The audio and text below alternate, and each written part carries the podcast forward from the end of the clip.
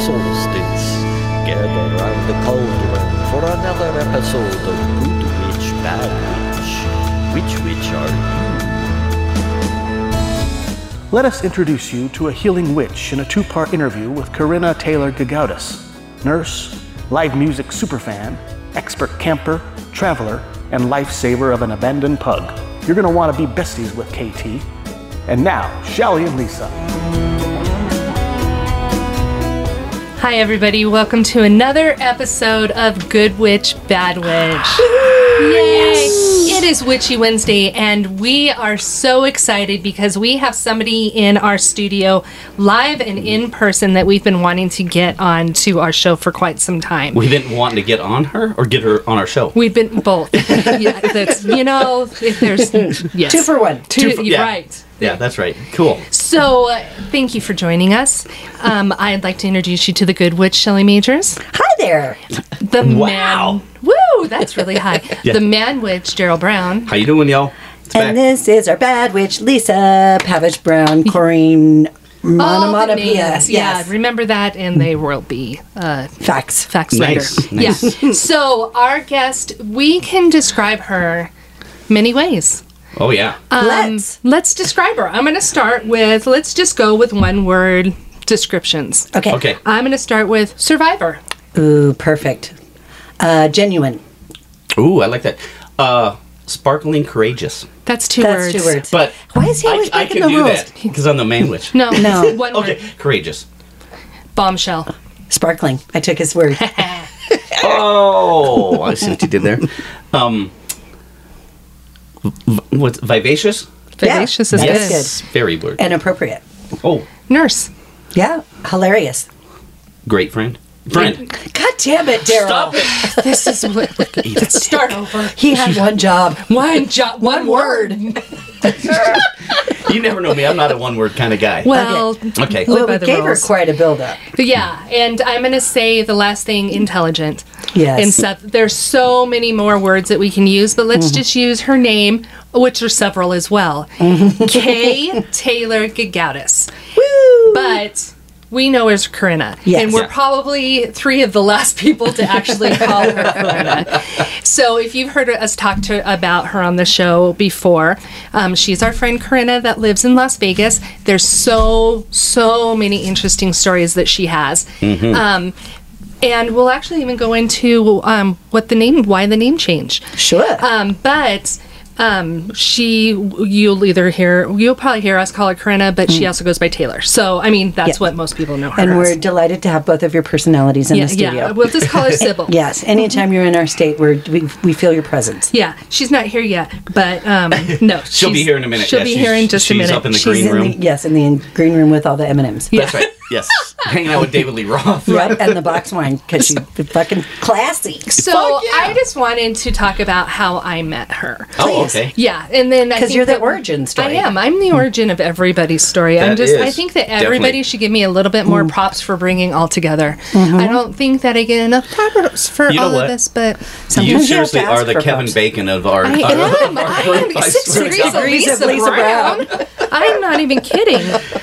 So I was either I'm thinking I was 19 or 20 because I think that Corinna was 21. I think she was already able to drink, and I think that I don't. So we were 19, 20, 21, but I'm pretty sure she was 21 or almost turning 21. Anyways, she came into the nail salon that I was working at, which was Sue's Classic Nails.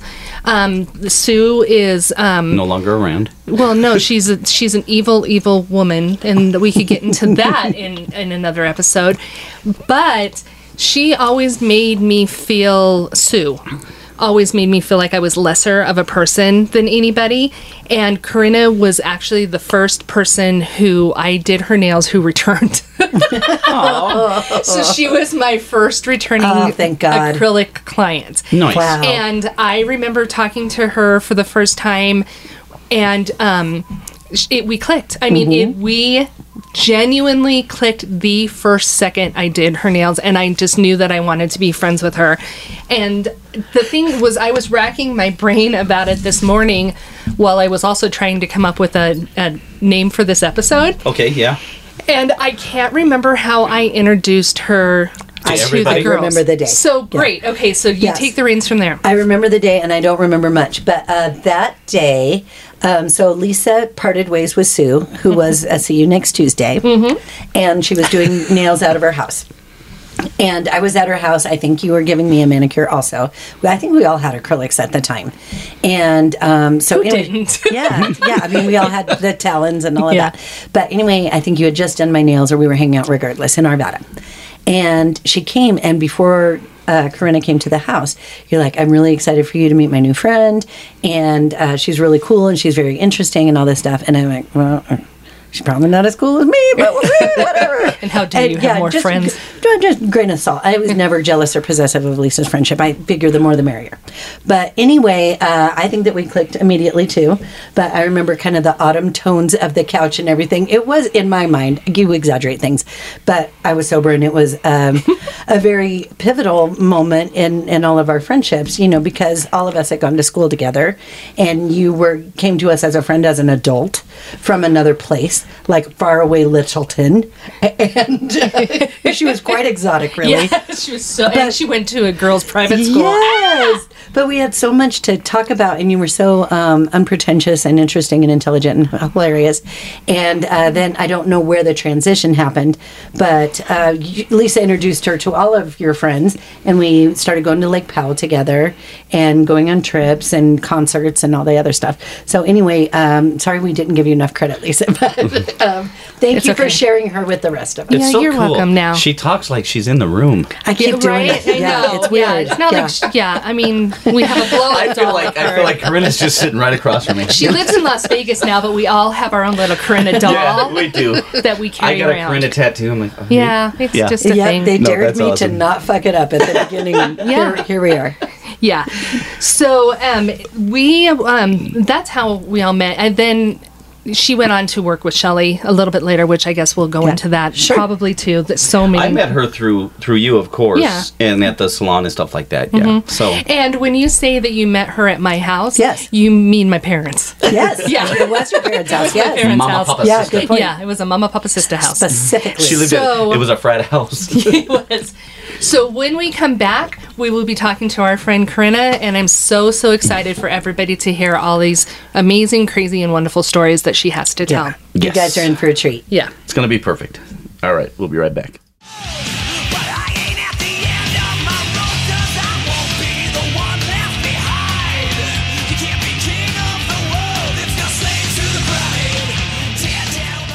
Welcome back, witches. We are so supremely delighted to share the talents and beauty and wit and intellect of our very, very dear friend. But you can call her BFF. There's more than one. Yeah. Oh, yeah. She's got Um, she's a wanting lady of many around. names. That's But right. did you guys notice when she walked in how much brighter it got in here? Oh my gosh. Yes. Yeah, that Sunshine just in a happened. Exactly. Every time this girl's around, I s- One of the Oh. words I used was genuine, and seriously, she looks like she's 17 years old without makeup.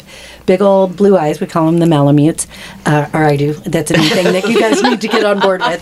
But uh, yeah, just a beautiful, healthy surf-related. But we've got a lot of ground to cover. Lots. So we're, we're cool uh, asking you some questions. Anything you want, I'm an You- open you- book. That's what you said. Yes. Okay. I want to lick your pages. Do it. So Do it. Get into the meat, the girthy meat. girthy meat. Girthy meat. The juicy, salty meat. So when I said that I had met Corinna, uh, was were you 20 or 21? Uh, I want to say I was 19 or 20 because when I when you introduced me to Shelly, she recommended that I go to the bartending school she had gone to. Okay. and, and at that point in time, I was I had just turned 21. So I think Isn't we met when I was actually hilarious that we went to- 20. They went You went to bartending school. They Yeah. We did. did. Oh, Was yeah. that the we one that had was- speed rounds. I forgot about that. yeah, we totally did. That, Uh-huh. that's how I got the job working at Cheerleaders with you. Yes, I thought it was because of your beautiful rack. Oh, well, there's that too. I mean, I wasn't a stripper then. Yeah. I was a bartender then. Right. So, But still, So let's go. Let's beautiful back up then. 'Kay. So when I met her, the first thing she told me is that she was going to CSU Uh-huh. medical school. Pre-med. She, she was Pre-med. pre med, going to become a doctor. Yep. Um, but your parents had just gotten divorced. yeah. Oh, oh, you know what? Boom. So I was 19. Okay. Yeah. I like that. And her dad had promised that he was going to pay for med school, but he totally bowed out. Close. So, Can I okay. interrupt? Yes. of- No, I'm sorry. Let me tell the story. Let me tell the story Tell of you my little something life about the way. yourself. You know what? Tell the story of my life the way you remember it. It's cool. It might be a better story. I don't What's know. the opposite of autobiographical? Lisa graphical. Lisa. Not Lisa Graphic. After you're done, can you tell me my story? Because I think you'll make it a I lot. love it. How did her Yeah. parents divorce, Lisa? Spill the beans. I love it. I love it. It was a- so- a, pivotal turning point in It your was. life. No, it was actually a huge uh, turning point in my life. So um, I was an honor student in high school. I went to an all girls Catholic private high school. So I was very nerd. Oh, yes. That's so uh, which hot. explains a lot. Sure does. Brittany a Fox. lot about what happened, yes, later. Uh, and I had been advanced a couple grades. So I was actually the youngest person in my class, which is not, everyone thinks, oh, that's so great. No, actually, it sucked. Because people could drive, had their driver's licenses, Mm-hmm. all this stuff. I couldn't. And I lived in Lakewood, and my school was like way on the other side of town. So I, like I couldn't hang out with anyone I went to school with or any of that stuff. So you had to be smart. Yeah, well, I was. Yeah. So when She I went to plus. college, I was one of the youngest people in my class. And also time. to interrupt, we're both late September babies, so Right. that put us behind. Also, yes, we were Oh, we, to were the- we would have been younger in our regular grades. Correct, correct. So when my parents got divorced, I went and asked for. I was a pre med honor student, and I went and asked for financial aid, and they basically kind of laughed at me mm-hmm. because my my father made so much money that I didn't qualify for any financial aid at all, even though he wasn't giving me a dime. And he had said he would pay for half Okay. college, not med school, but Okay, college. yeah. He said, You pay for half and I'll pay for half. And I was like, Great, because I got all these scholarships and stuff. And I'm like, That counts towards my half. Mm-hmm. And so I couldn't get any money. And so I panicked. Like, what do I do? I'm halfway through a semester. I've already taken midterms, all these things. I couldn't get any money. And that was when, yeah, So she hmm. became. I became a stripper. there you go. Yeah. Mm-hmm. And there's nothing wrong with that. No, Not at it's, all. it's really I- one of I- the I hardest jobs I've ever seen. It was actually really weird. The guy that I was dating at the time, his best friend, I- and they didn't talk about it. I didn't know, but his best friend's wife was a stripper. And I was completely unaware. And seriously, coming from an all girls Catholic private high school, not even a joke. I was so naive and so sweet and just didn't know anything for anything. Had never been in a strip club, like, didn't know anything about it. It was before the Motley Crue hit. It was before Girls, Girls, Girls. Like none of that stuff was was a thing. Right. So one night he's like, "Hey, let's you know go to this bar and check it out." I'm like, "Okay." And so we went with a bunch of our friends. And I'm like, "Wait, what is this?" Mm-hmm. And then I see his buddy's wife come out on stage, and I'm like, "What is happening?" and they kept, and we just started hanging out there every weekend until I kind of got comfortable with it. And then they were like, "These are all college students. Mm-hmm. Would you consider doing this?" I'm like, "No, I could never." Oh my gosh, no. And then one night the girls got me super drunk and they took me in the back room in the dressing room and they're like, "Oh my god, you'd be so pretty. Can I do your makeup? Oh, can I do your hair? Oh my god, you know it'd be hilarious. You should put this dress on." I'm like, "Okay, that looks like fun."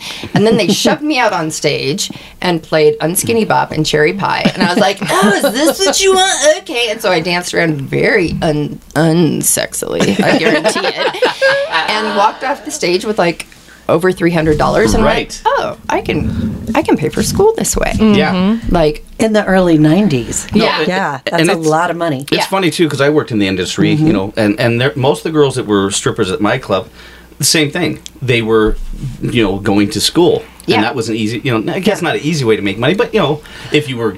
Some of the other girls were just there to get snack money, I think, because the, the cinch hired big, big girls. Well, and it did. It worked really well for students because it, you could work no. around your class schedule. Yeah. Yes. And the managers actually at the clubs were really cool. They would let, let us come in for you could have a day, shifts. you could have a day yeah, shift or a night shift, whatever. shift, yeah. night shift, whatever Exactly. you wanted. Bring your And be- books. yeah, because we were all college students, we mm-hmm. actually did have a desk in the back where if you had to study, you could. Mm-hmm. No, that's so awesome. in the weirdest of ways, it was super conducive to the college students Mm-hmm. and and I am in no way saying that stereotypes don't exist for a reason they do. Mm-hmm. So there was plenty of drugs and there was plenty of things happening under the table and private dances. But most of us were truly there just to be students and pay our way through school. So it was actually really great and it helped me gain a lot of confidence in myself. Um, not that I not that I ever necessarily wasn't confident, maybe but you in never a really different think about it. sense. Yeah. Yeah, Untap your sense of confidence, sexuality yeah. or your Yeah. a little bit. Yeah. Yeah. So yeah, And It then at some point, you, I remember, and again, this is more than five years ago. This is Lisa, the Tell Lisa her her biography. life. Yes. But no, I mean, it's been a little while since all this happened. But I do remember you wanting to kind of bolt your way through because the pre med thing, you were like, you know, I knew you wanted to be a doctor, but you kind of wanted to start making money and getting your career going.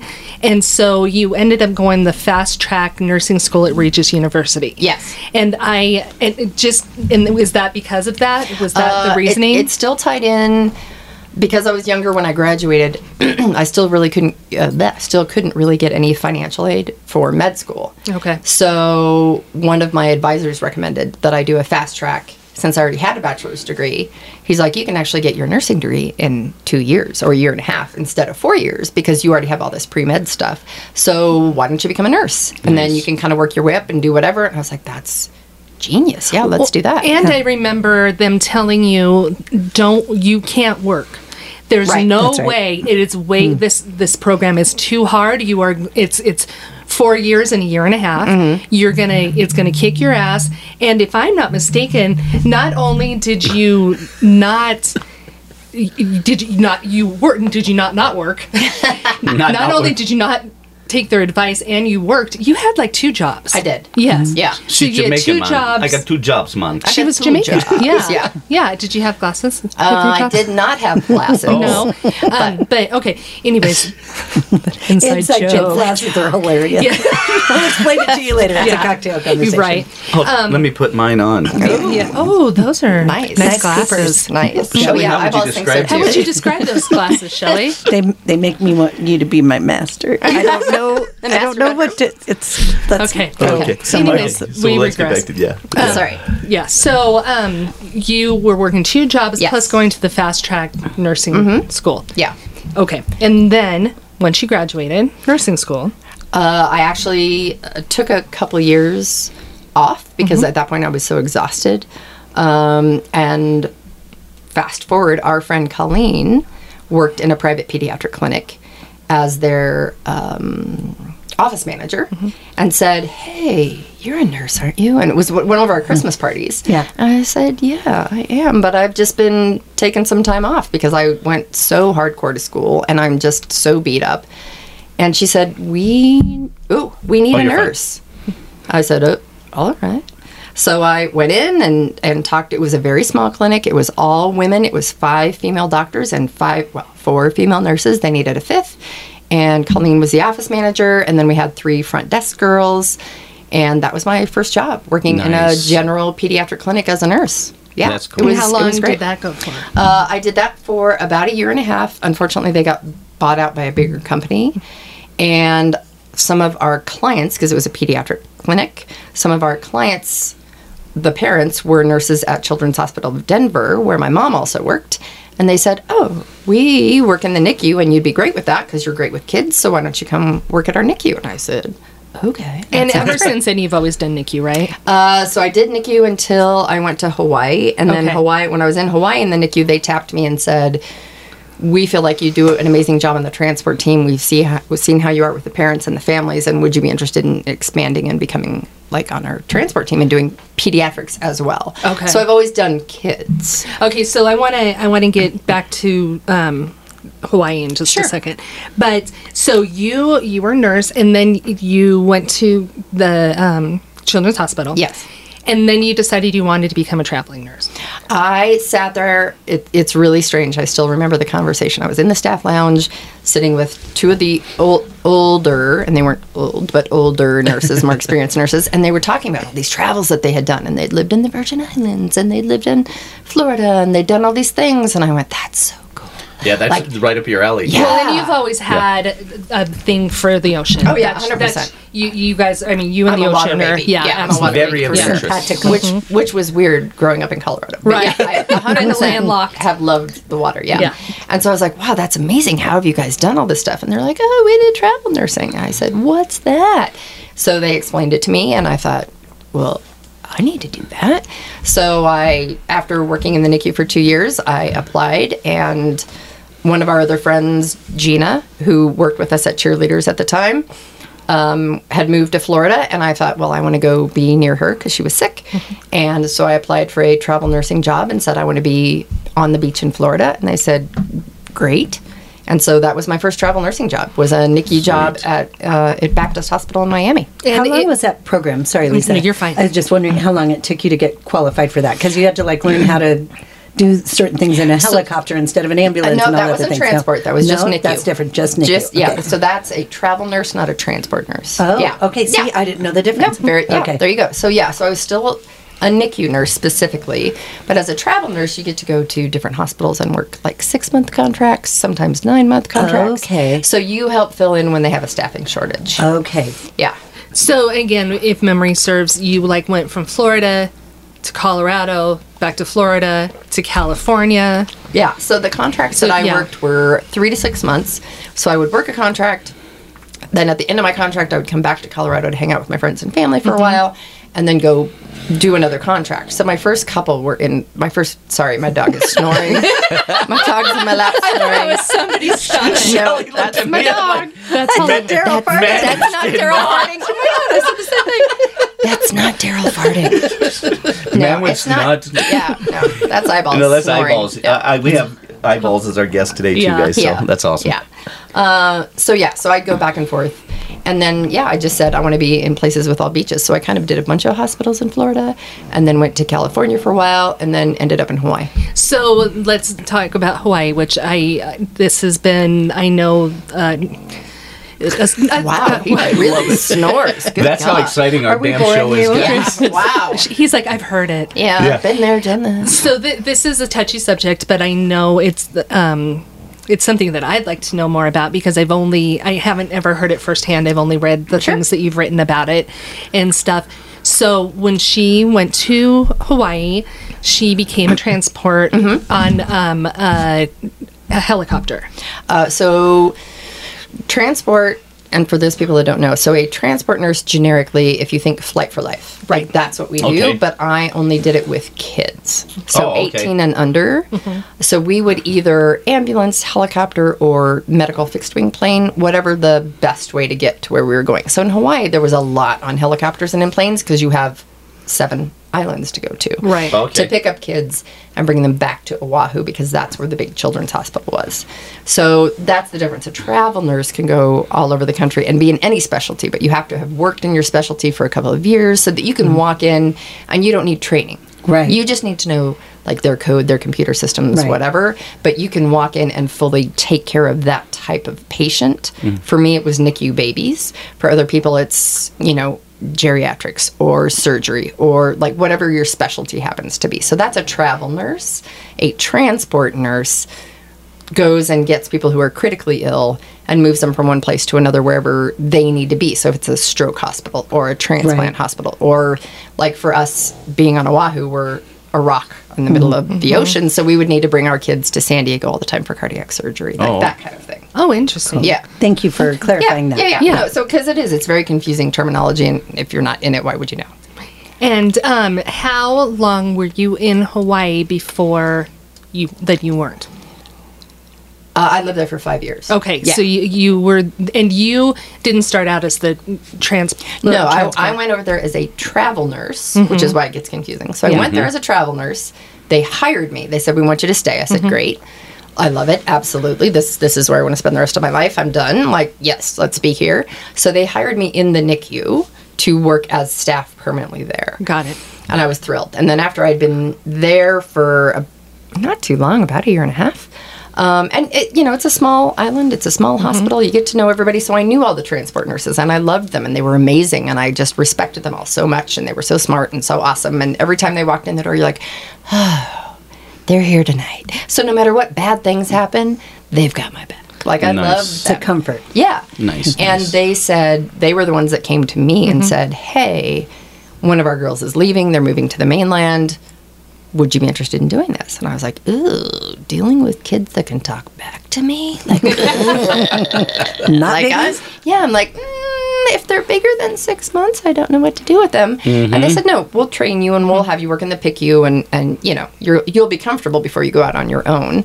Um, so yeah, so I was just like, well, if you guys think I would do a good job, so then I had to go work in the PICU for a while and do bigger kids, and yeah, it was mind blowing. Did you have any reservations because of the flying? Because I don't like heights, and I No. don't. You, that doesn't scare you Nope, um, no fear of heights, not claustrophobic, none of those things. And Wow. but you still had to do that. Like that was one of the things they did the first week that you were it like in training was take you on the plane and take Kinda you on the test helicopter. pilot yeah, you just to to make see sure. how you would- yeah, just to make react, sure. yeah. So, like, if you that's jumped cool, and so went cool. under the seat and Right, cried and then- stuck your thumb, you were out. Probably not. Yeah. Yeah. Probably And shouldn't you're be taking probably not gonna care make of it, a and we're critical gonna send you to child if you're throwing up. So over I'm there. out. Yeah, Yeah. you're Okay. out. You're out. No, that's Just making fine. and, and Yeah. the fact that I'm not a nurse and all that stuff. Uh, you know, whatever. But Oh, yeah, that's definitely the fact that, fact that you would crawl under a seat. But Right. I remember Well, there's you that. told me when you were going to school and we were uh, bartending together at cheerleaders that everybody has their one thing that grosses Yeah. them out. Was yours feet? No, mine's Was vomit. I- vomit. That's why Oh, like you're not a adults. vomit girl. Yeah. Oh, uh, uh. And babies puke a lot.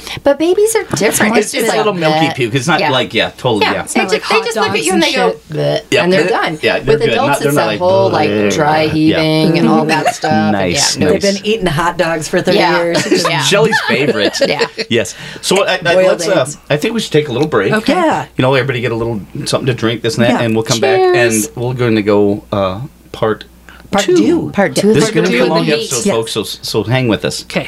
Hmm.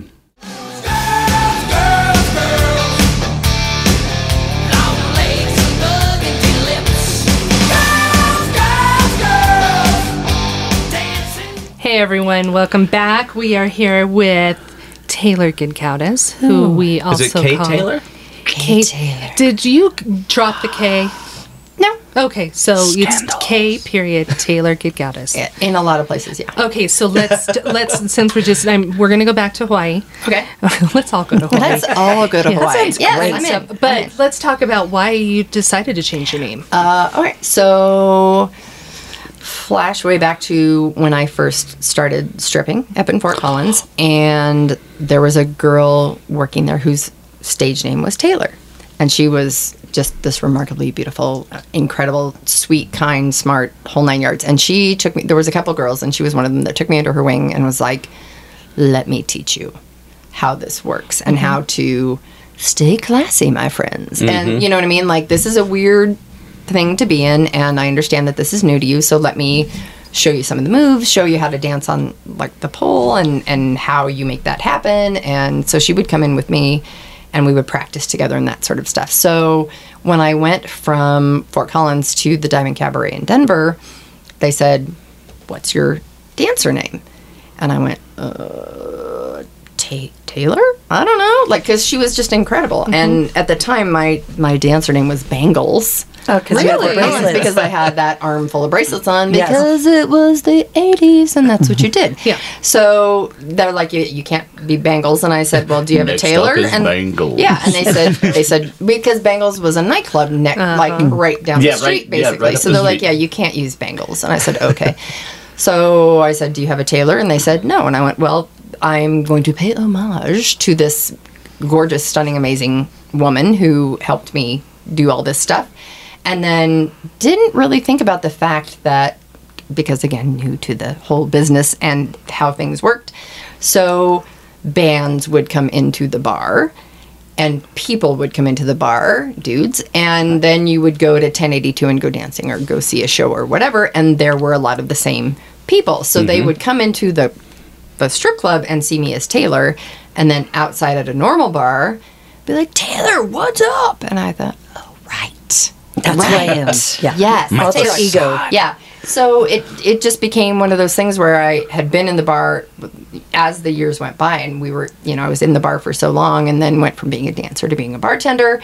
And at that point in time, I wasn't going to change because a lot of the dudes coming in knew me from dancing at Diamonds and Shotguns. Right. And then they were coming into cheerleaders. And so they already knew me as Taylor. So I mm-hmm. certainly wasn't going to change anything at that point in time. So then I actually went and had my name legally changed mm-hmm. and made it my part of my middle name. So That's cool. yeah, much to my you. much to my mom's chagrin. I Yes. love getting to use chagrin. Chagrin. Let's throw it in every episode. I think we should. Hey, Oh, Lisa, yeah. doesn't you have a chagrin? L Y S A. Yeah, Lisa? I changed, I changed the spelling of my mm. name Yes. and stuff to my mother's chagrin. See? Yeah, exactly. There's Yeah. something about just your mom. It's like I gave you this, and Yes. I get it, but get over it. No, just Well, kidding. and Oh, try try ha- growing up with a name like Corinna Gidgaudas. Yeah. Like you It's would so see the teachers l- li- reading the names, and they'd be like Mary Gallegos, Oh shit. uh, Katrina Jadikid, and I'm like, yeah, whatever. I'm here. Yeah. So my whole life having to explain my name and you know and correct people, and then I started feeling like a jerk. Like, oh, it's not Michelle, it's Michelle. No offense to any of the Michelles out there. Yeah. But you know, it's not Karina, it's Corinna, it's Lithuanian, like all this kind of thing going on. So it was just much It's easier to be Yeah. To just Taylor. To just Yeah. stay Taylor. Yes. And the further out you went, the more people knew you as that already. And then those people would introduce you to their friends as you were out at restaurants and things. And so it just became sort of, yeah, like everyone Right. knew me as Taylor. Mm-hmm. And as a travel nurse and, and going around, there were always three Karens, a Katrina, a Christina, you know, in the hospitals that I worked at. And I mm-hmm. thought, no one will ever call me by my first name. They, it will always be Karina, or they'll think that I spelled it wrong and they'll call me Karen or Yeah. whatever. So I said, "Can I just go as Taylor?" And they're we don't- Nice, We though. don't care what you go as, as long as you sign your name in a legal way and all of your licensing is good. We don't. We could care less. So I thought, fantastic. And in Hawaii, people have Hawaiian and Polynesian names that are 22 letters long. Mm-hmm. So they'll be like, I'm Princess Kamanawanalea, but you can call me Marge. yeah. Like, okay, whatever. hey, Marge. Yeah. So it was. So in Hawaii, it was a completely normal thing. You Perfect. nobody went by their Right. given Too many name. vowels. It's, it's funny. I wonder how, how many Taylors there are in Hawaii now because Yeah. they loved your Right. name. I know. Seriously, Yeah, you were a there's that. mentor to other Seriously. people. Yeah. There you go. So So we're, now we're back, bringing us back to Hawaii. So let's talk about why you left there. um, because I wanted to buy property Okay. and had an amazing realtor. Actually, she showed me solidly 50 different places. I mean, we went shopping a lot. Mm-hmm. And was just one of those things where even though I was I had been really good with my money, luckily I had a lot of older friends in college that that schooled me on credit and things like that. So I had some idea what I was doing. You know, everyone's like, "Oh, Hawaii's so expensive." It's really not property in Hawaii and rent in Hawaii is ridiculous hands down. But that's like living in LA or living in New York. You pay for where you are. But life in Hawaii is cheap because all the beaches are public access, they're all free. Shopping, if you are not down in Honolulu and you go to the farmers markets and the mm-hmm. co ops and stuff, it, it's great and it's all fresh. And, you know, the fish is right off the boat and the mm. fruit is right off the trees. And that's what mm-hmm. I love to eat anyway. So the only thing that's super pricey if you're actually living there is property. So I thought, okay, I'm going to go to Las Vegas. I'd been dating a guy long distance that lived in Las Vegas for about a year and a half. Uh, there had been some transition in the hospital. They were going to try and make me go to day shift, which I've always been a night shift person. I couldn't even imagine like ugh, getting up at four in the morning to get ready instead of going to bed at four in the morning like wasn't going to happen so there was a lot of things that sort of pointed me in the direction of leaving hawaii going to las vegas they had an opening for a transport nurse which is weird because transport and flight for life is a very small specialty mm-hmm. and then when you say i'm pediatric neonatal transport that's even smaller mm-hmm. Wow. so we know each other in all the states in the United States. There's not a lot of us. And so for them to say, oh, we have a job opening is almost unheard of. Mm-hmm. So I thought, okay. I mean, it seems like life is pushing me in that direction. So I'm going to move to Vegas for five years. I'm going to save up a bunch of money. I'm going to buy some property so that I can sell it and then move back to Hawaii and have money to at least put a down payment on a house because the stuff that I was seeing was and I didn't need any place near a beach. I I understand that Hawaii's really expensive, but she was showing me places that were terrifying and I'm like as a single female, I am not living here. Right. Right. You know, like mm-hmm. no, I'm a haole girl. I'm it's hard to be on the island. I, you know, like You stick out. Yeah. You know, you're Yeah. target. Right. And I said, I'm not going to live in some of these neighborhoods, you know, whatever. And then some of the apartments that she would show me, uh, this one place had the washer dryer was up on the second level and they had a hose running down the stairs and out the back door into the backyard to drain the washer. And I thought, I'm pretty sure this doesn't meet code. Mm-hmm. and if you had anybody come to inspect this, they would say, um, no. Mm-hmm. Because you couldn't shut the door all the way. Like, it was just, yeah. Like, what are you, This what? does not qualify as do a, you a legal yeah, resident. right. We only want $300,000 for this. And I'm so uppity. no. So yeah, so it was to make to save up some money and then go back. Um, and now I've been in Vegas for over a decade. Do you I- think I've you, been to would her you house. go It's back? awesome. I mean, would you go back just Yes. probably to visit? But would no, you no, I go back seriously- every year. I go back every year, at least a couple times a year Okay, to visit yeah. and house sit and help my friends. I still have a ton of friends out there, and um, it is a tattoo on my body. That's how much Hawaii meant to me. I got Okay, it yeah, tattooed, nice. so Yeah. I see it every day. I think of it every day. I want to go back 100. percent um, Learn yes. how to surf. Yeah, it's just a matter of time. It's just it's This is a funny question. Is milk really expensive there? Again, if you're in Honolulu in Waikiki and you go to a grocery store, hundred percent, it's like seven dollars a gallon. Because they don't have cows. Yeah? Oh no, they have cows. no, they actually. Good question. That's Have you good ever seen a question. Hawaiian cow? Yeah. I haven't. No, on the big one. So Hello. We, They lo- we sure love our Shelly. do. We do. We love our we love our good I've, witch. I've been there three times, never seen a cow. Just saying. probably not. go on a cow Uh, tour. do, do you have to Yeah. brag? You've been there three times. I have. Wow. Um, you know, I Next used time to you go, date Karen pay Hamamoto attention. Vivas. Yes. Dude, I had, uh, what do they call it when you're a flight? Flight person? attendant. No, oh, oh, you're a companion pass. Yes, whatever, but yes. Yeah. I No, was their that's funny. special No. companion. I'll bet you With were. their We sure love yeah, her. you were.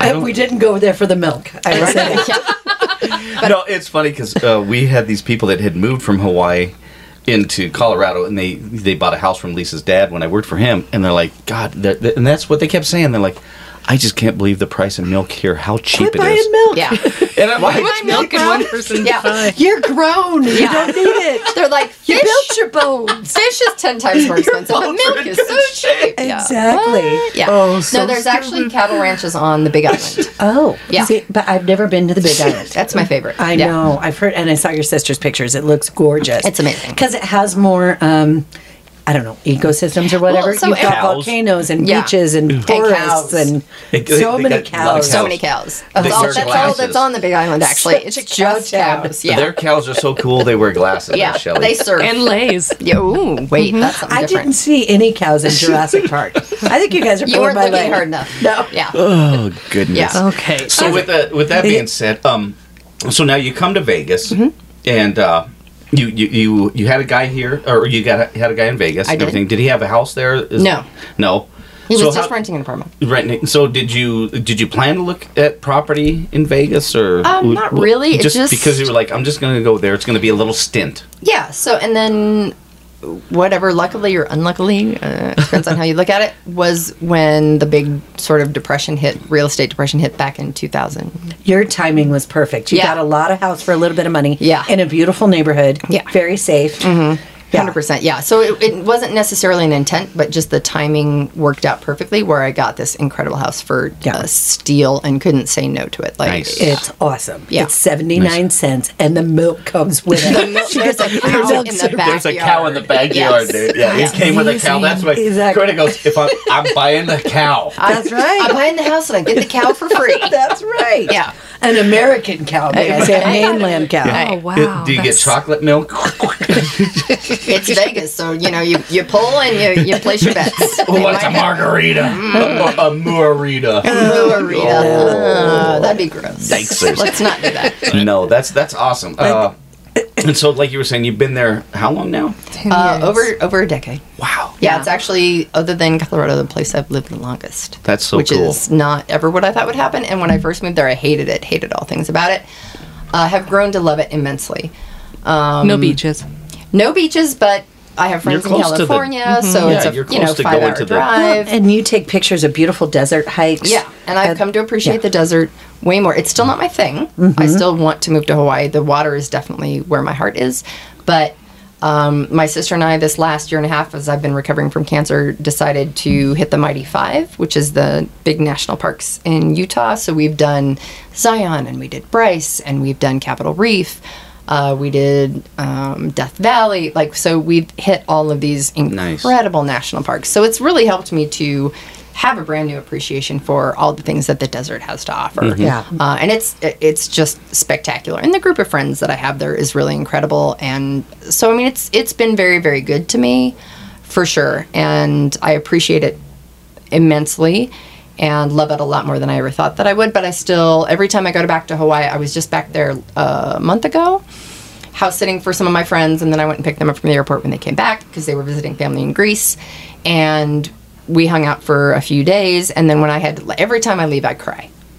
Like that's how you know. It's your And- Oh home. yeah, and yeah, it's no, not, yeah, exactly. People are like, oh, it's Hawaii, of course. And no, no, no, no. There, there are big, big, giant drawbacks to living in Hawaii.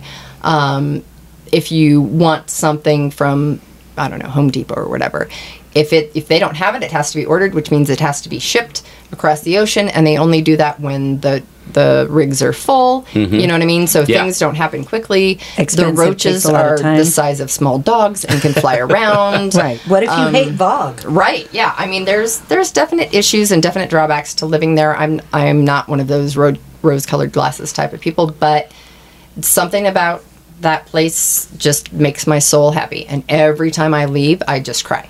I just do. No, that's totally awesome. Yeah, and uh, they have a lot. But one of the cool things about Vegas that you probably didn't intend on when you moved there is you ended up smack dab in the middle of this musical mecca of Oh. all the shit you love. Right. All the bands that Oh, no, you that- love. that's- that's and then you end up right there. becoming friends with a lot of them. Yeah, that's been the weirdest thing. And especially the big transition from LA sort of losing its mojo and getting bought and sold and clubs closing and scenes changing and real estate changing. So over the last few years, a ton of people have moved to Vegas from LA and I was lucky enough that one of the local clubs that opened up, I'd been going there since opening day, and the owners, that people that own it now, knew me and knew that you know myself and my friends are not drama, and we're not. You know, we drink, but we're not drunks, and we don't cause. You're not groupies. Yeah, yeah, and we're Yeah, not. you're, you're yeah. normal people. You want to Uh, be we've there to helped them yeah. out with the front door before. I've helped them sell merch before. We've answered phones for them before. You know things like that. So they, you know, they said you're you guys are dependable. You're not crazy. You bring business to our bar all the time. So you are welcome here, and your friends are welcome here, and they've treated us incredibly well. And like while I was sick and everything, have just been so kind and thoughtful to me. And so as this as Vegas kind of grew, and as LA kind of unfortunately took a took a little bit of a dive. Yeah. so all of these people started moving to Vegas, and I thought one of the times I'm sitting in Vamped, if I may give them a little plug. Gonna Yeah. Uh, I was Count's Vamped in Las the- Vegas on Sahara Avenue. Go there. It is amazing. One of the best rock clubs ever. Uh, and, you know, so sitting there and just sort of watching the club grow and the crowd grow. And, you know, Slaughter would play there because they all live there. And, you know, Vince Neil would come by every once in a while because he used to own part of the club and things like that. But then as more and more people moved from LA, it was one of those things where 18 year old me would have a heart attack. Every time I walked in the bar, I'm was- like, oh my God. It was She her described it a little more graphically I was a earlier. little more graphic earlier. Yeah. I, I think it was more like this. Oh. yeah, 18 year old me was moist. Yes. Oh, yes. Um, but you're surrounded by your, your heroes and Well, your, yeah, and your if you would have, idols. if No, you that- would have told so me at cool. 18 that like you're going to go into this club and be sitting in VIP, even though you have nothing to do with bands or music and have nothing to Right. offer these people, you're going to be sitting there and. Stephen Pearcy from Ratt's going to walk in, and Sebastian Bach from Skid Row is going to walk in, and Blas comes Elias, through, yeah. and yeah, you know, like you're hanging out with all of these people, and you know, there's Doug Aldrich, and, and what's going on, and you I look around with a couple of my friends that have been going there since the beginning, and on occasion we look at each other and just go, "We are so lucky." Yeah. No, that's like we, cool. there is no reason for us to be here. We're not married to anybody in a band. We're not fucking anybody in a band. We're not groupies. You know what I mean? Like, why are we here? Yeah. And yet there we are, and you know, most of these guys are not all of them, but certainly a lot of them are really cool, very laid back. Their wives and girlfriends are really nice, and it's just become like a friendship. I mean, some of them I'm very close friends with. Um, again, if I may drop a name, the lead singer of Quiet Riot now, because God rest his soul, Kevin DuBrow passed a long time ago. So, you know, I'm truly good friends with with Jizzy Pearl and his wife, and Jizzy's a cool guy. He spends a lot of time in Colorado too. Uh, Have you noticed that he's- I mean, they come here a lot. They, Yeah. they tour here a lot for They sure. do. Yeah. Um, and so it's just you know they're good people who happen to be mus- musicians. Mm-hmm. It's not you're a musician and I'm your friend. Like I don't care. I mean, you know, it, it's great that you are, but if you were an asshole, then I don't. I The don't next care. time, the next time I'm out there, I got to meet your friend Kathy. Oh yeah. Oh yeah, she, She looks like just- a lot of fun. She just, I since day one, huh? Mm-hmm. I seen her and I, I friend requested her and I said, hey, I'm friends with. Uh, I said Corinna, and she's like, "Who?" And I said, "I said Taylor, I said yeah. Taylor." Yeah. And then yeah, we became friends, and so we kind of you know we don't converse that much and everything, but I see you guys are out quite a bit. Just looks like a fun, fun person to kind of hang out with. Yeah, she Just- is. She's yeah, great. She's you know. heart of gold. And Yeah. to give our listeners a little background, uh, Corinna uh, Taylor and her uh, hot Vegas lady friends, Jan and Kathy Tanya and all those, Kathy, Tanya, yeah. all those ladies, they take such good care of you. And I love that you're surrounded by love when we're not near you. Um, anyway, they go on a Monsters of Rock cruise every Yes. year. Yeah. And Yes. it's like all these uh, 80s hair bands. And I think, didn't you work at a couple of times? So I did promotions Yes. with some of my friends. So yeah, we would dress up like cops and Yes. we would do some fundraisers and yeah, so it's just a hoot and yeah, it was actually one of my buddies here in town who sent me the link for the very first Monsters of Rock cruise back in oh my god, like 2010. Uh-huh. It's been And he said, "I know you love Kix, and they rarely ever came to Colorado, and they're going to be on this cruise, and I know you love the ocean, and I feel like this would be your jam." And sent me the link for the first Monsters of Rock cruise, and I went, "80s metal on a boat Yeah. in the ocean." I was like, "Oh, It's, it's so days. cool. Yeah, I mean, four all- days. days. We have so many of the same group of friends because my buddy Louie goes every year. Yeah. Oh, yeah, I see you Louis, yeah. Mm-hmm. My buddy Louie. Yeah. So it's so funny, and he goes on these things, and it just I love Louis. Yeah, and I Don't mean, know what he does for a living, but I wouldn't Louie. be going on it, you know, for over 10 years if it wasn't one of the greatest things I've ever done. And Yeah. now, so it's interesting in my life because I've done so much and so much different stuff. So I have, like, you guys are, even though we don't, nobody lives there anymore, my Arvada people, my mm-hmm. Arvada family. And, you know, I have my Sturgis family that I just came from, and I have my Hawaii family, hmm. and I have my Burning Man family, who I'll see at the end of this month. Mm-hmm. Um, Louis and will I be have my, too. my Monsters of Rock family. So it's, you know, I some of the people coming into town, into Las Vegas this weekend when I get back, uh, are from Canada. It'll be their 30th wedding anniversary. I'm very excited Nice, to hang eh? out with them. Yeah, totally. Eh? Hey.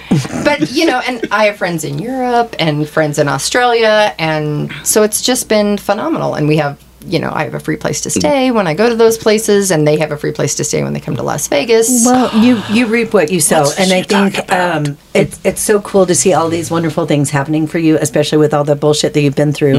Yeah. But uh, one of it, it- two cute little stories about you.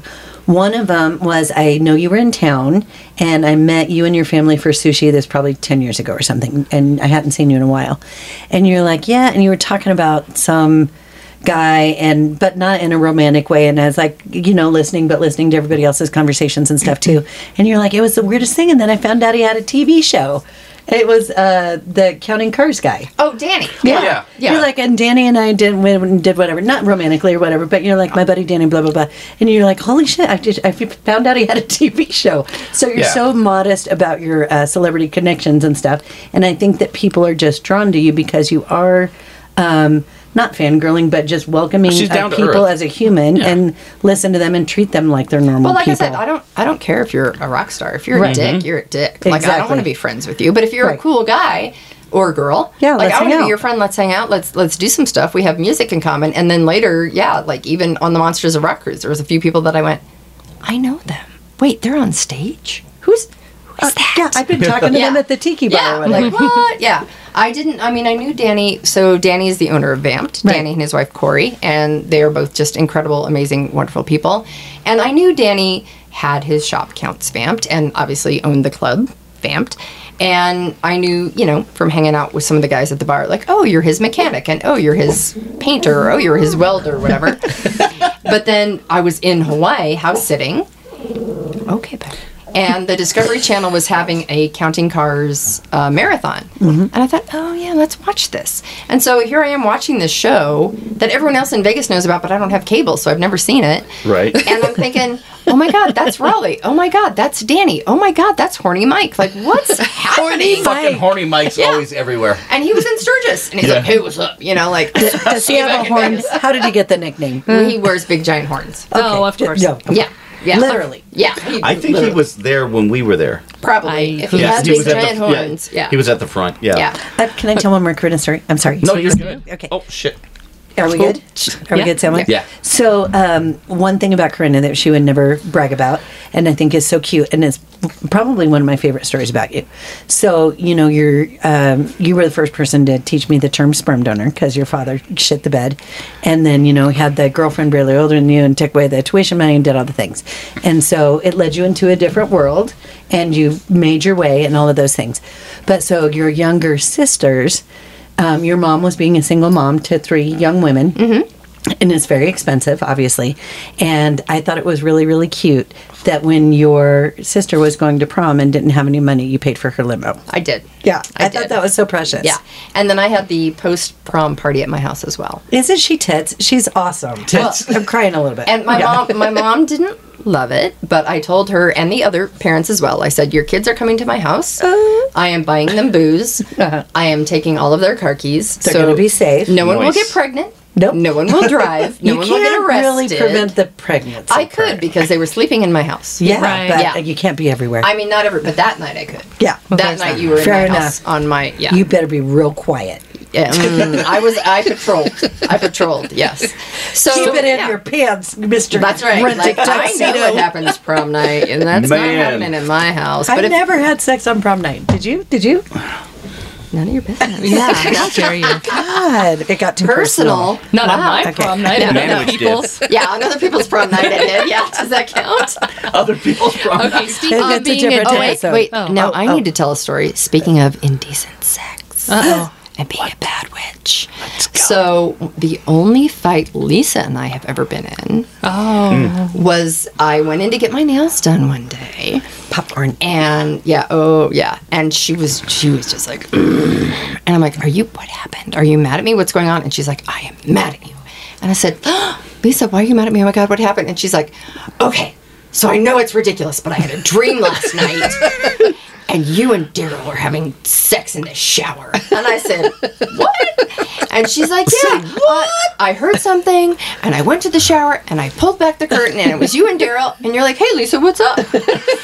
Uh, and, and I think Daryl said something like, "Hey, can you get me a drink or can you get me beer or something?" Can you grab me something to drink? so, That'd like, true. Like, you style. Yes. And so she and, and Lisa's like, and so I did, and I like pulled the curtain back and I went and got a beer, and I'm just so mad at you, and like for having sex with your husband in my in your dream. I'm so dream mad at you. Oh my yeah, God. She's really dream mad at me. Yeah, and so That must have then every year Ever. after that, for my birthday, they would get take a picture in the the shower. We would go to the nearest shower and take a picture. with all their clothes on, Yes. yeah, and stuff, but and sometimes not. No, I no, they always okay. did Okay, the clothes next musical break is Dreamweaver. on. Yeah, oh. um, that's what I was going to say. So, speaking of being a dick, let's take a break. I want to come back and talk to you a little bit more about Las Vegas and some little more deep stuff and surviving cancer. Okay. Awesome. Okay. Great. Let's do that, guys.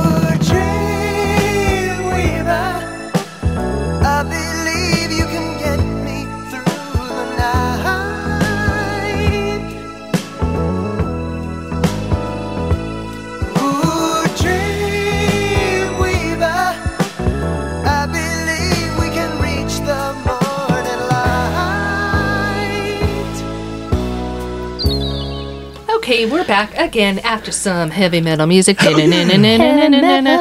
Rock hair bands. Yeah. Okay, that was my song. Um, so we were talking about Las Vegas before we went on a tangent about all the bars and all that fun stuff, and we're talking about you being a nurse. So I want you to tell us a little bit. Okay, so you're working in a hospital again in Las Vegas in neonatal. Uh, in the no in transport. Oh, in transport, Transport. at this point. On- Okay. yeah, on the flight team. Yeah. Tell me about October 1st, 2017. Sure. Uh, so the thinking, the biggest thing to know about our hospital, um, the, the hospital I used to work at, uh, which will I will not name, uh, is that it was in a terrible neighborhood. So the neighborhood right next to our parking structure was a giant crack den gang kind of thing, unfortunately, and so there was often shootings there and stabbings there and drug deals gone bad and things like that. So it was very common.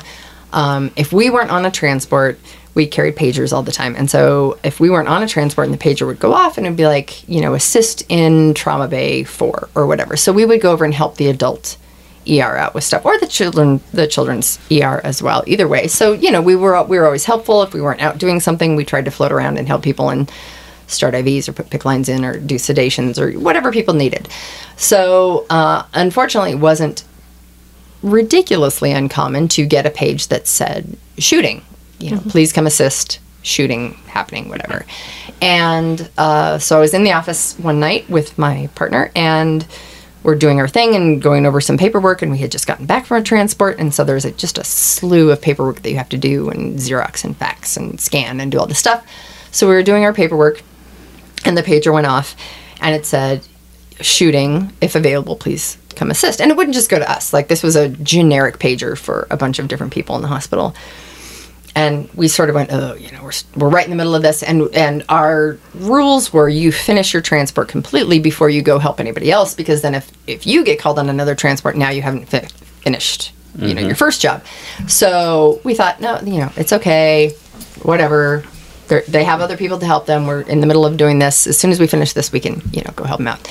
And then not five minutes later we get another page that came through that said shooting please come help trauma bay 2 and we thought well that's weird. But not too again not too weird because if i shoot you and you shoot me yeah. yeah like it two two was two to four was pretty They got common. each other, yeah. yeah Un- sad but true so again didn't think too much about it but kind of went okay let's type a little faster because now we know they're going to be busy down there and so we can you know at least help them out with other stuff and then uh, again not two minutes later it came through like multiple shootings and we thought oh shoot oh, the neighborhood just blew up next door which wouldn't have been the first time probably not the last time so I said, I'm almost done. How are you? She said, Yeah, I'm, I'm super close to finished. And so I said, You know what? Let's go check in, see how things are, help them out, and then come back and, and do our final stuff. Because we're really close to done, so it's not going to be a big deal.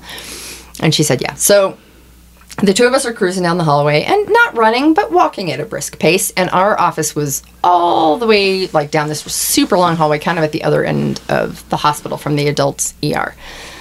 So we're walking, but briskly, and we see people running from our end of the hallway all the way down at the other end. We see people running, and I thought, oh, shoot. Okay. So we ran. Like we ran down, and there's some double doors that opened that we had to badge into. And so the double doors opened, and the doors to the main hallway would open, and there's a big long hallway. And so the adult ER is to the left, and the peds ER is to the right, and straight ahead, all the way down at the end of that hallway, was the ambulance bay where the ambulances would come in and drop the patients off.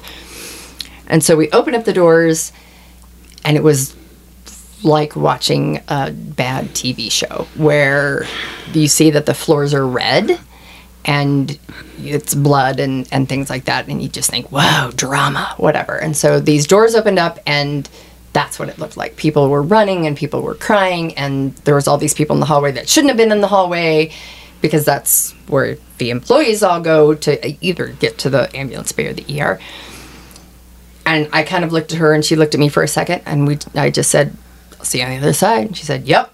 So she went left to into the adult ER and I went straight to go into the ambulance bay because I could see them wheeling a bunch of people in and just I mean it was it was every bad dream you've ever cared to have. That just blood and guts and brains and crying and weeping and yeah, it was it was terrible and awful and the worst thing I'd ever seen, hands down, in my life. Couldn't imagine. Yeah. Did you feel kind of like um, with the only positive thing about 9 11 where you just saw people instantly uniting, though, that were healthy and could help? Because Um, it sounded like you said people were volunteering off the streets. Like, I can help identify this person by a tattoo who's in shock. Yeah. Or I can bring bottled water. I can bring blankets. So it it it took a few minutes. So the first couple hours were just Mayhem. yeah, yeah. complete mayhem. Yeah. Um, but even during that time, so so for those of people that don't know the story, there was a country festival, I believe. I don't think it was one person. I don't know. I could be wrong. I'm not a not a country gal, and I was working that night, so whatever. But there was a big outdoor concert that happened at Mandalay Bay, and in the middle of the concert, um, depending on who you talk to, and I have my own opinion on it. uh, there was a shooter or shooters. And I believe shooters. Yes. There was way Agreed. too many. Yeah. Agreed. That uh, opened fire on the audience. And so people started running and, and screaming and not knowing what was going on. And um, so ambulances were called and police were called and that sort of thing. And initially it was the ambulances bringing people in, but there was such a huge crowd and there was so much confusion. And so people running in all directions and people shooting in all directions apparently and so some of the some bystanders were grabbing injured people and throwing them into their cars and into their trucks and mm-hmm. so it wasn't just ambulances coming through the Yeah. ambulance bay it was cars and trucks Wow. and regular people and they were carrying people out of the back seats of their cars that were bleeding or unconscious Strangers. yeah didn't know who they were had no idea were driving down the street and just were like we have to do this and where's the closest hospital? And we were one of the closest hospitals. Um, and so it just became this immediate triage thing where I was helping in the ambulance bay, and one of my charge nurses was down the hall at the trauma bay. And so, as they were bringing people in, and we were out of stretchers pretty much immediately, so we were bringing the like the wheeled chairs and and like the Barcalounger chairs from the ER because those were close. And then we we put out a hospital wide announcement, so anybody that had a wheelchair brought it down. So wheelchairs were kind of secondary, which doesn't necessarily make sense until you realize that Right. we keep stretchers in the Necessity, ER, not yeah. Right. wheelchairs Yeah. necessarily. So a- anything with wheels immediately got brought down. So we were just wheeling people in. So it was like we're going to go to the right if they're if, if they're walking wounded, we're putting them on a chair over here. If they need help but they're not dying, we're going to take them over here to the right. And if they need help immediately, we're going to send them down the hall to the trauma bay. So one of my charge nurses that I worked with was down the hall at the trauma bay, and so I would just yell to her and be like, "Coming at you, you know, coming coming to trauma, okay." And and if they didn't need to go there, then other people would help them figure out where they needed to be. Um, and so, yeah, you just saw people coming in, and you're like, you know, feel for a pulse. That person's dead. I see brain tissue. Like, send them, send them over there to. We had a, you know, black area. So if you get a black tag, that means you have passed away, and we can't help you. Uh, if you got a red tag, you were going to the trauma bay. If you got a yellow tag, you needed needed some assistance, but not Not as critical as yeah. other people. and yeah. if you had a green tag, you were the walking wounded. You got sent to the chairs. How many people would you say you saw that day? Not you, the hospital, I, I should uh, say. Oh, hundreds. And how long of a shift was it? So we walked down the hall. It was about ten o'clock at night because we had we our shift started at seven and we had done one in town transport. So I'm going to guess it was around ten. I'm sure someone has the exact time. I mm-hmm. I don't remember. It was around ten p.m. and at seven o'clock in the morning when day shift started coming in, uh, no more patients were coming in necessarily, but at that point, all the families were coming in. So it was trying to figure out who people were because people dropped their purses if they had them. Women, dudes may or may not have had a wallet on them. And again, people were grabbing them and putting them in cars and trucks. And ambulances were bringing two and three people in at a time, which you're not ever supposed to do more than one, but they had no option. You know what I mean? Like, we're not just going to leave this guy laying there. So, uh, trying to figure out, you know, my mom, sister, brother, cousin, friend was at the show. Not friend, really. At that point, we were trying to limit and not let the, not let, um, you know, news people in and stuff, and so just limit it to families. So, you know, if your loved one came in, that's all fine and well, but it was in the middle of this mayhem, and I personally cut the pants and shirts and boots off of 30 or 40 different people with my trauma shears. And did they have a wallet in their pocket? You know what? Don't care. Don't Yeah. know at that Don't point. care. Yeah. Just yeah. trying you to know, fix the yeah. body. I was just trying to stop the bleeding and start an IV, and you know, we put tags on everybody that was like patient number one, number two, number three, number four, number five, number six. Like, Wow. and so that's how we identified people. Every single person had to go through X-ray and CT scan to see if they had a bullet or fragments in them. Um, all of the surgeons were, I mean, people were just backed up down the hallway that needed surgery and that sort of thing. Um, the morgue was immediately pretty much full. Uh, so it, it wasn't until about six in the morning that we could all kind of breathe and sort of go, what just happened? Yeah, really. Yeah. Right now? What, what did we just go through? Yeah, so day shift, not that they didn't have stuff to do and not that they probably don't have PTSD as well, but they were sort of coming in in the aftermath and more trying to match up families and loved ones and who were the deceased. I don't know if they came in and I could see, not to be super graphic, but if I could see brain. And they weren't moving, and I couldn't feel a pulse. And the You doctor next to me also agreed. Like both of mm-hmm. us would put our hands on and say, "I don't feel a pulse. Do you feel a pulse? No, I don't. Okay." And then he would de- determine time of death. I couldn't call that as a nurse. Mm-hmm. The, the physician would have to call it you know, and then we, like I said, we black tag them and put them in, in the morgue. And so I don't know who that was. Yeah. I Right. didn't take time to try and ID them. No. Were you Yeah. given any counseling for after all of that or anything?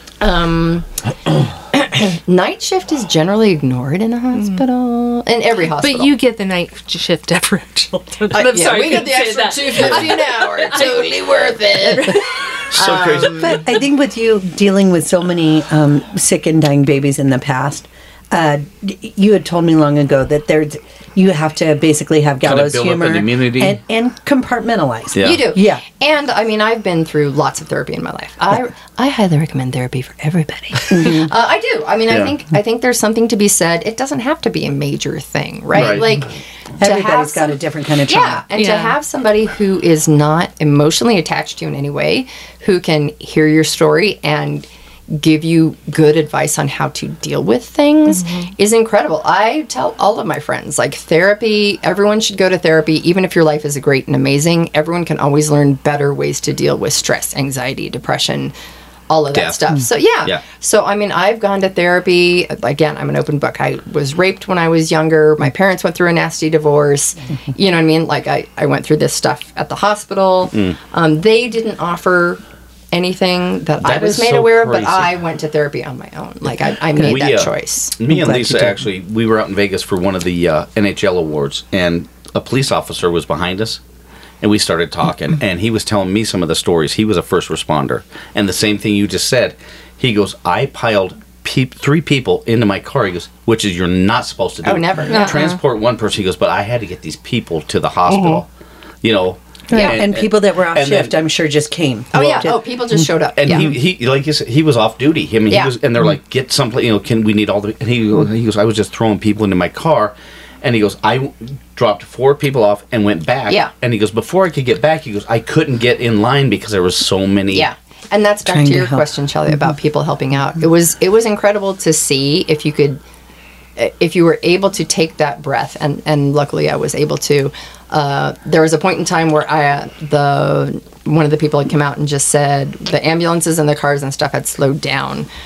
And they said, we need IVs and blood on everybody. And I was like, let's go. So I just grabbed a whole bunch of IV kits and just went around in, in the yellow and green areas um, with the walking wounded and, and the people that could sit on their own and just started putting IVs in everybody. And there was a guy who had huge monster IVs, or IVs, sorry, veins. Veins, yeah. Mm-hmm. And of all the people, I couldn't get his IV no, No, at but, uh, all. yeah. No, and I I'm thinking, understand. dude, you have a hose in your like. I do Yeah. children. I, like, I sick should- I should be able to thump that. Yeah. Teeny that tiny fucker right now. I should be able to throw it at you from across the room Yeah. and get it no problem. I could play darts But it with was you one right of those now. things where at that point in time my adrenaline Yes. like I it was either understand. high or low. I don't know, but I started my hands started shaking for the first time all night and I couldn't hit his giant hoses of veins to save my uh. life. I could not do it. And he's laughing. He's just like, uh, aren't you supposed to be a professional? Yeah, And I thought, I love you. Or, you're the best. Yes. And so I called one of the other nurses over because I'm like, you know what, my ego's not involved. Just get an IV in this guy. Yeah. And he I'm was go amazing. down here when yeah. this old 90 year old guy has no veins. I can get him. But Yeah. he was great. He Yeah. started telling jokes to everybody. He started like entertaining some of the other people in the area. and the that's what you need in yeah. a time of that, something like that. You Yeah. need somebody in that area to that's going to be Yeah, that. That'll and be me. So Well, yeah. yeah. it was He great you to off a see. Ledge. Yeah, it was great to see people holding hands with other people. I'm And freaking crying over here. I I know, it's, yeah. It hurts so mm, much to know mm. what you've seen. That's Well, something nobody should ever have to see in their No. life. Let me just say, uh, without being cheesy or blah blah blah blah and stuff, you know how I am. But I would like to thank you from all the people who couldn't oh well. Yes. and Yeah. stuff. Yeah. So I know that if they knew what you had done, they'd be the one thanking you. But I'm here and you're here, and um, it's amazing. Thank you. And um, let's just talk about and let's go on to another sad Let's but go, let's, hey, let's go into something let's fun. go on So some- did you let's know our about- friend Corinna has a like long hair friend long, long hair guy fetish. I do. She has always been that my secret. that 80s 90s girl. Like, oh my god. Mm. When I met her, I didn't have hair, but I used to have hair. I'm like, but if I had hair, would she like me?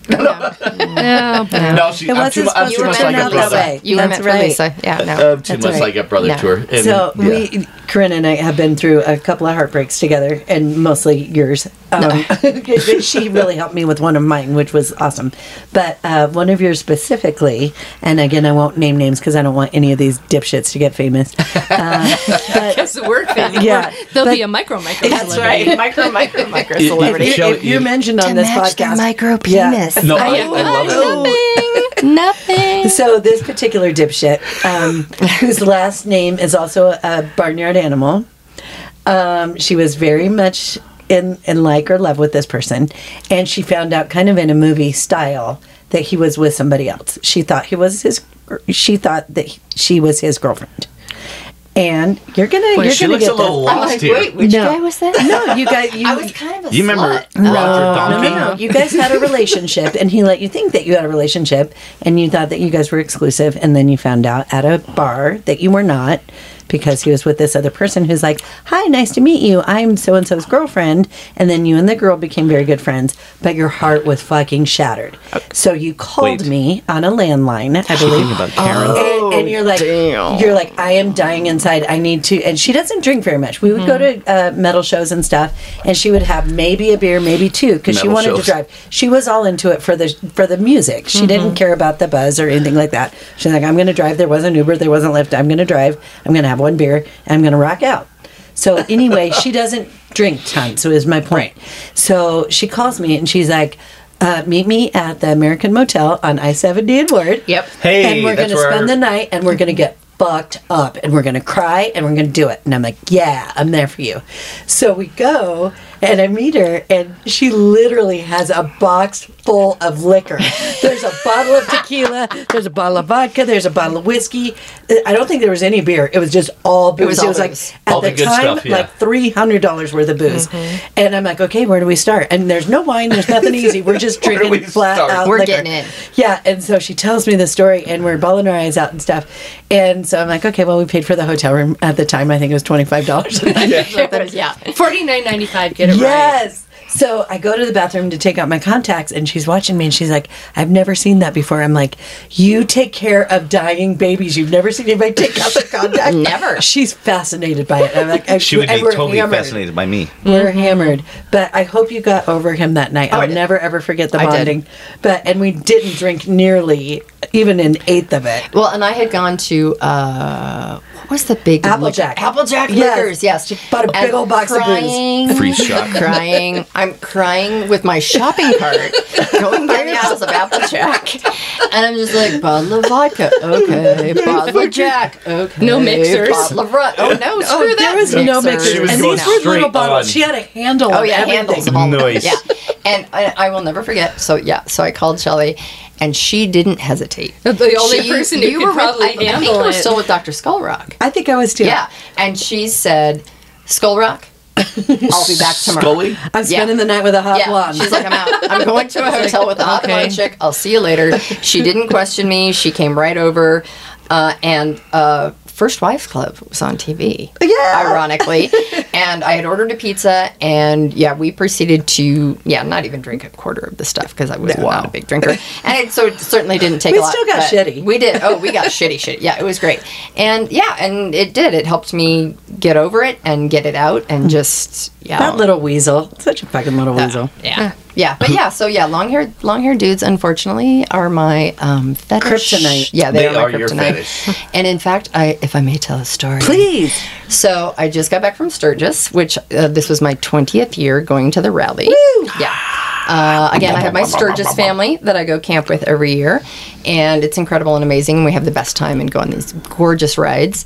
And there was actually a guy who will always be the one that got away, who lives somewhere here in Denver. So if you're listening, What's his name? I'm talking to you, Steve the biker. Steve steve the biker. Does he have blonde hair? Does he have what? Does he have blonde hair? Not blonde. It was uh, dark brown. Okay. Yeah.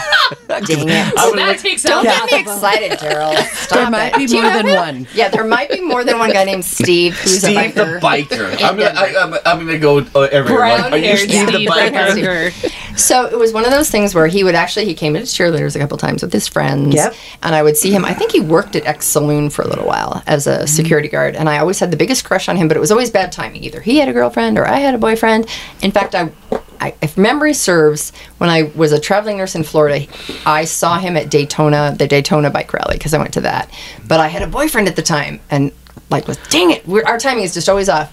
So was in uh, One Eye Jack's, which is one of the bigger bars there, with our mutual friend Maria, because she used to go to Sturgis with me every year, and she was flirting with a guy, or I was flirting with her, because who didn't flirt with Maria? She's just Hot. eye candy Hot on a stick. baby. Stick her in She's so beautiful. Such a cutie. Yeah, and so was talking to this guy. I'm, I'm really sorry, but I want you all to know that I introduced you all to Maria too. Yes, that you is did. all. Yes, it's all Lisa. I thought All Laddie's did. No, I did her nails. Yeah. And I took her to Laddie's. Yeah, we're we're all. It's Kevin Bacon. Is Lisa. See, there she is. And you know what? Lisa Bacon epicenter. Brown. Ha- have you ever seen Kevin Bacon and Lisa together? I haven't. She is the same Me person. either. I think not. Janet and Michael Jackson. That's right. Oh. Looking in a mirror. You're the mm-hmm. epicenter of Yeah, the friend you really are. I am. She You're rocks, Sorry, keep But talking. yeah, oh, yeah. So uh, uh, I saw this guy standing behind Maria and her friend, and so I said to this dude, "I'm like, is your friend's name Steve?" And he looked at me. He's like, "Why does he owe you money?" And I'm like, "No, no, shut up. You're not funny. I'm being serious. Is that Steve?" And he goes, "Yeah, that's my buddy Steve. How would you know that?" And I'm like, "No Been way." Steve for years. So I went up and like tapped him on the shoulder, and he turned around, and it was. It was one of those moments. He looked at me, and I looked at him, and he was like, "Taylor," and I'm like, "Steve," and we're both like, "No way." You guys could be Staler. Yeah, it was great. and he had braces on. He had adult braces, and I said, "I've never kissed a guy with braces," and he said, "You're gonna now." And I'm like, Yes! "Yay!" Is this just now? This Wait, hold on, Sturgis? hold on, guys. No, no, hold no. on, guys. This was about ten years ago. Oh, Oh, I was gonna say, what Damn do we usually do about this time? Scandal. Scandal. Scandal. Yeah. So you're how old? This was You're how old? Because Maria hasn't gone with me for many years. Um, This was probably about ten years ago. Okay, I know when you and Maria went, you did not spend a dime on drinks. Oh, yeah, no. Hottie one, hottie two. Well, and I would send her in front of me. Yeah. Yeah. So Those are my anyway, braces. So, so it was just one of those like moments where you think the universe is good to me, and and here's this guy, and we talked, and he's just like, I'm going to take you out, and we're going to go to dinner, and I can't remember where if I was in Hawaii at the time or where I was. I wasn't living in Denver though. I was still travel nursing and I was somewhere else and and he's like, "We're going to make this work. We've wanted to get together for years. Like it's finally happening. This is incredible and I'm going to take you out and it's going to be this wonderful and I own my house and we have dogs and like all this stuff." And I said, "Great." it's a You dream had come no true. dogs. Yeah, and it was just one of those moments where I thought, "Yes. Yes." Take that, all you yeah. doubters. Here's my long haired biker hottie who's got his shit together and he's got a job and he's amazing. And I just had a crush on him forever and it's finally going to happen. And so they close the bar and last call, and Maria and I go running down the street to go leave. And we get almost all the way to the car, and I go. And she's like, What? And I stopped and I started crying. And she's like, What? And I said, We didn't exchange phone numbers. Oh, oh son no. of And she just looked at me and she went, "No way!" And I'm like, "I'm not even kidding." But the street was closed down. We couldn't go back. I Oh, was yeah. leaving in the morning. There was no way to reconnect with him. Where are you, Steve? I Steve. You haven't so, seen Sims? No. Every ye- so here's This the is your guy. So here's my Meg Ryan movie moment.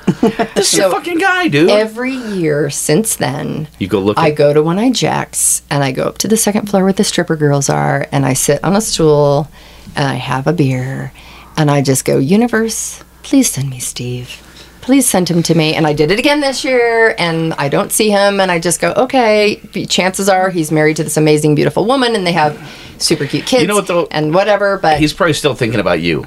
You're such an unforgettable Well, and person. since it's it's only been ten and- years, he has bratty kids because they're under ten years old. But his teeth look great. His teeth look Oh, great. his teeth are so his sexy, teeth though. are oh, amazing. Oh, I he's bet his man. braces are off by now. Yeah. Yeah. So if yeah. anybody knows brown haired Steve that has biker Steve smile. who has a great smile, no last Steve. name, and no phone number. That may or may not have worked at X Saloon. yeah, It's- and it's could Steve live in Denver. Seattle. Yeah. Steve It's List in Seattle. Sturgis. Yes. Yes, internet Yes. sleuths. We're looking at Yeah, you. that's Yeah. right. Somebody please contact, even if you're his wife. Can you just Oh, let me yeah, know that just- he's awesome you know, and you married let the us great know. She guy? can go It's on cool. with her life. I would be happy if he was happy, Yeah, honestly. she just wants to say, "Hey, Steve, Yeah. I like Okay, how your let's teeth say, turned out." I, that would be awesome if it turns out great with you and Biker Steve. But as your witchy wingman, Yes. what's your type? Li- like away, apart from the obvious we've already covered. Um, what you need? I need someone who's funny. Humor to me makes you way more attractive. Like if you're funny and smart, I'm in. Yeah. Like you will get way better looking. I have dated some super hot guys that have gotten super That are like, unattractive because yeah, because they're they have no sense of humor. Or and I shouldn't say dated. I've gone out on dates with people who I thought oh, and just to be just to put it out there, I have dated short haired men. And yeah, you know, whatever. It, it, they're good, as good and or as bad as dudes with long hair. So why not go to my Right. fetish? Why Yeah. not play to what I want? Like if you want this hot blonde chick with big boobs, I'm your gal. Right. So why don't I get what I want? I Yeah. want Hallelujah. a six foot two, you know, biker, smart, funny guy who's got long hair. Like uh, I'm sorry, She's got criteria, and why I should like I it. have to And why sacrifice? You shouldn't shouldn't. You should. yeah. There you Yes. go. But yeah, so intelligence and humor are huge. Super sexy. Um, and as we've gotten older, of course, things like you know, I want you to have your stuff together. I have my stuff together. You I still worked live with really your mom, You've your hard. stuff and you're together cute, for but years. not my Yeah. kind of guy. yes. Yeah, I Well, worked cool, cool. hard. I have my master's degree. Right. You know what I I, don't want to carry you. Yeah, Yeah. and and I don't want you to have to carry me. Like, let's be partners. Let's bring each other up. Partners. Let's complement one another. That's everything. Right. Yeah. The world could be that great. Right. Well, Okay, one last break. no, we're No. G- yeah. one last break. She's the boss. What's, I'm what's the up, boss of Alex? this, and then Wait, I we're was going gonna say come something back. funny, so she thought it was cute. Oh, okay. I'll back off. yeah, we'll come back. yeah, we're oh. Scandal. Scandal. Scandal. One last break, and we're gonna talk, and then we're finally gonna talk about surviving cancer and eyeballs. Okay. Yeah.